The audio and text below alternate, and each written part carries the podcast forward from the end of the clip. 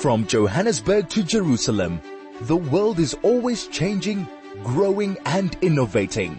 Join Benji Shulman for the next hour as he brings you the trendsetters, the thought leaders and those creating news before it happens. Only on the New Blue Review, your favorite Jewish culture and current affairs show.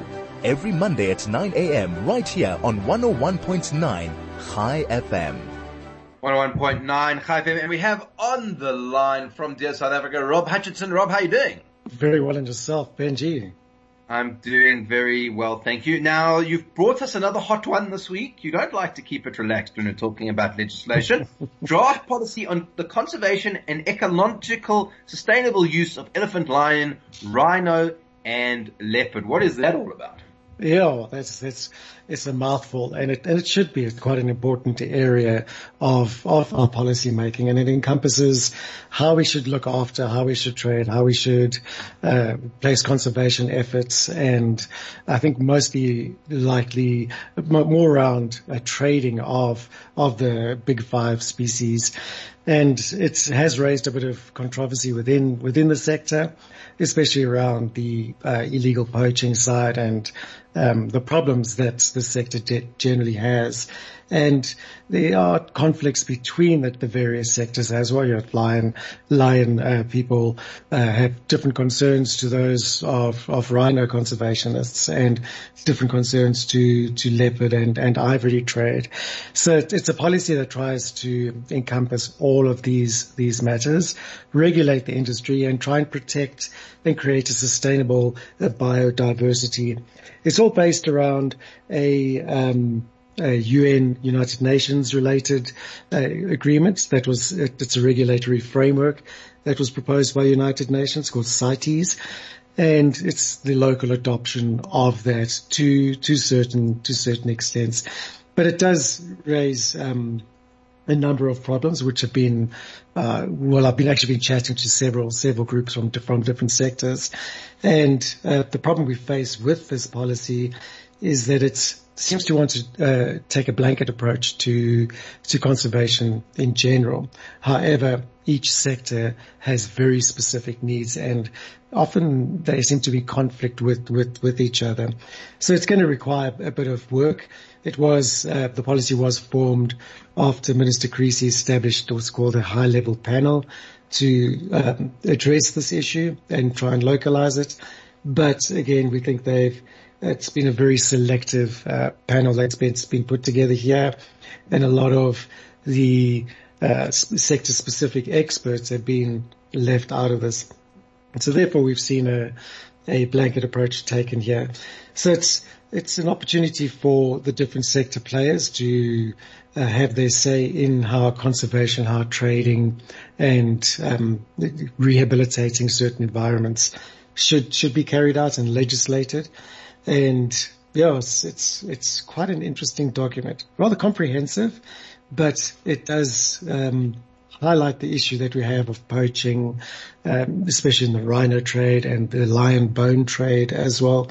Uh, and it brings it all all to the frontier and tries to solve solve the problems. Yeah, I, I can imagine, Rob, that there are uh, differences. You know, people do worry about, for example, I suppose canned lion hunting, whereas I don't think anyone's canned rhino hunting, for example. Uh, so I, I imagine that this is something that, that that would have to be different between between the two of them, for just one example.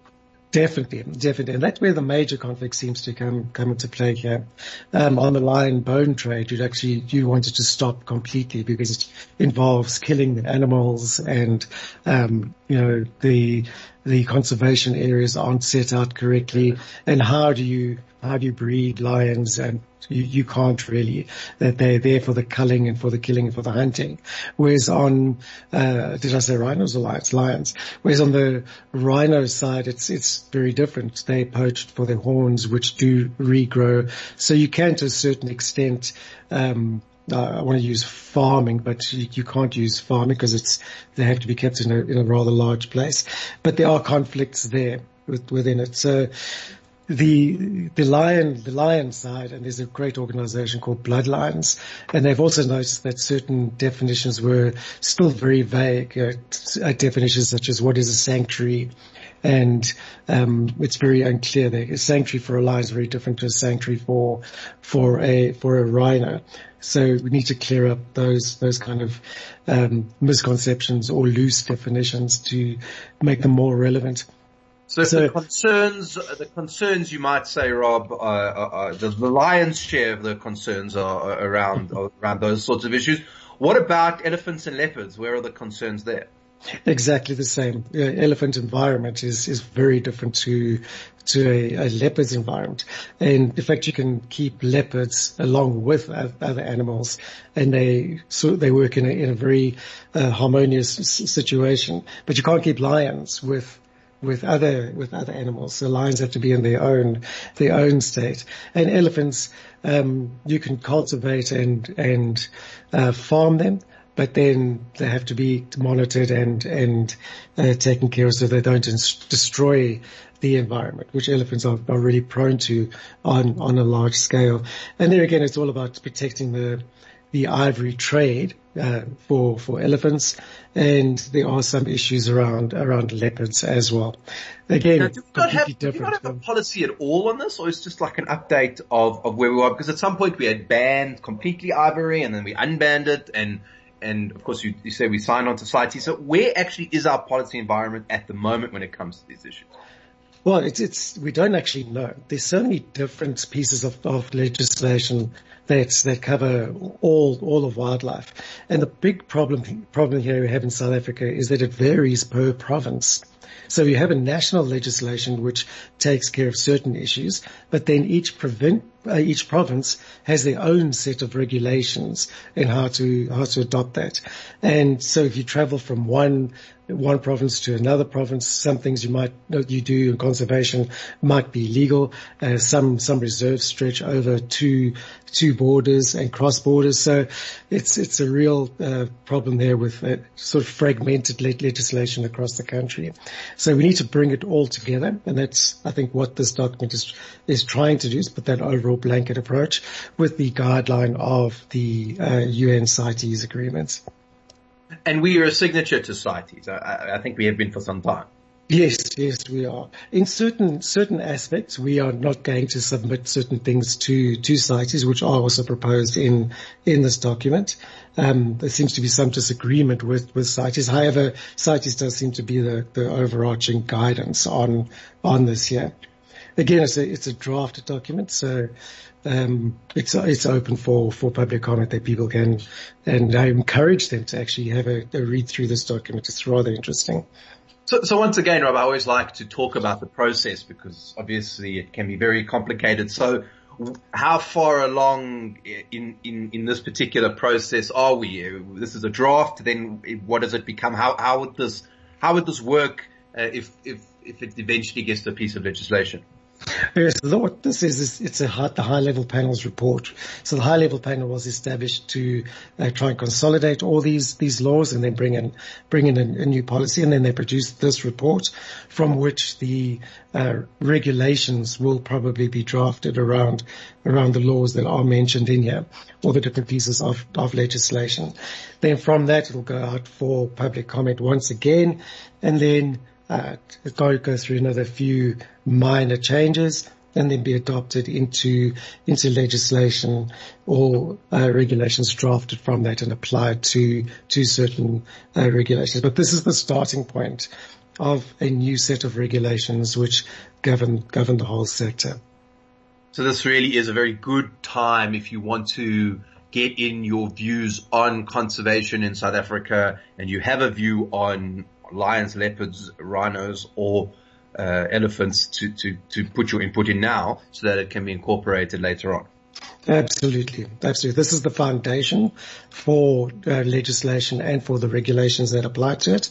So creating a good foundation definitely creates good, good laws and a great environment where everyone can agree in. Yeah, you can always tell where people are going to be arguing about if you listen to our segment in the show because people were moaning deeply about AARTO uh, all of a sudden now that it's sort of being signed into law. Perhaps they should have uh, commented when they had the chance. definitely, definitely. It was quite a long uh, comment period on on AARTO. We went through several amendments and amendment bills. The latest one was the AARTO Amendment Bill, which was almost a complete rewrite of of the AARTO Act, and brought in uh, the different legislation on, on how they can issue fines, what is a fine, and of course the points demerit system. So government has announced that, that uh, the rollout of AARTO will commence on the date that they said they would, which is 1st of July, but in a, in a phased approach, as, as we knew it would be in a phased approach. Interestingly, um, the thing about AARTO is it's been it's been operational in two municipalities for I'd say close on, in fact, over 10 years already. And that's in the, um, city of Joburg and Ekurhuleni. That's, it's operational there. And there's been plenty of time to test it and to see if it can actually be, be brought out. But now the, the rollout will be a rather interesting, uh, op- operation as well. And quite honestly, if, um, the, like you were saying earlier on, the taxi associations and so on now protesting against it. Yeah, it's, it's, amazing how people wake up too late. It's, it's incredibly hard or difficult to undo legislation or uh, recall legislation once it's, once it's been signed in. And the, the comment period is, is the opportunity to amend these laws in, in the way that you'd like to see them go before they are implemented. So yeah, the, chance, of, the, yeah. the, other thing that I wanted to ask about in, when you're talking about comment is that if I get another message telling me to, to POPI certify my WhatsApp group, I think I'm going to break my phone. And you know, from your perspective, where should people be getting information about how to deal with that particular act, which also had a lot of comment uh, around it? Oh, definitely. We've got a bit of information. We actually put together a booklet on, on our website, which is freely available. It's just a guide on what to expect with POPI and what you need to, to enact. Um, but every situation there is, is different and the rules are, are different for uh, every single company will have a unique approach to it and depending on how you handle data. But there are certain guidelines and certain stipulations, like the appointment of an information officer, which is has to be done by by every company. Then it can be anyone. You just have to register them with the information regulator and and get that done. But there's a lot of confusion o- over POPI and how it will be enacted, and most most likely how it will be enforced. So I think the whole POPI legislation will need to be tested through the courts first before we as you have to do with any any new legislation. Um, but yeah, we have certain guides and, and so on that can help us along this along this process. Yeah, absolutely. And uh, go go read whatever is on Dear South Africa. Make sure you understand exactly what you need to do for POPI, and then do not send me another message telling me that my WhatsApp group needs you know, certified yeah, it's to be a certified person. You know, the, the amazing thing is, because we've all been getting thousands of notifications, whether it's email or, or anything else. The amazing thing is that um, it's a perfect opportunity now for for phishing scammers to put out information. Click here to update your details on our database. So please be aware of what's a real POPI notification and what is a phishing notification disguised as a POPI notification. My honest opinion is just delete that because you're not going to be able to tell the difference anymore. well, there you go. Just a giant unsubscribe session. Rob, yes. we're not going to be unsubscribing from you because we'll chat to you again next week. Thank you for joining us. Thanks very much, Benji. Have a wonderful week further.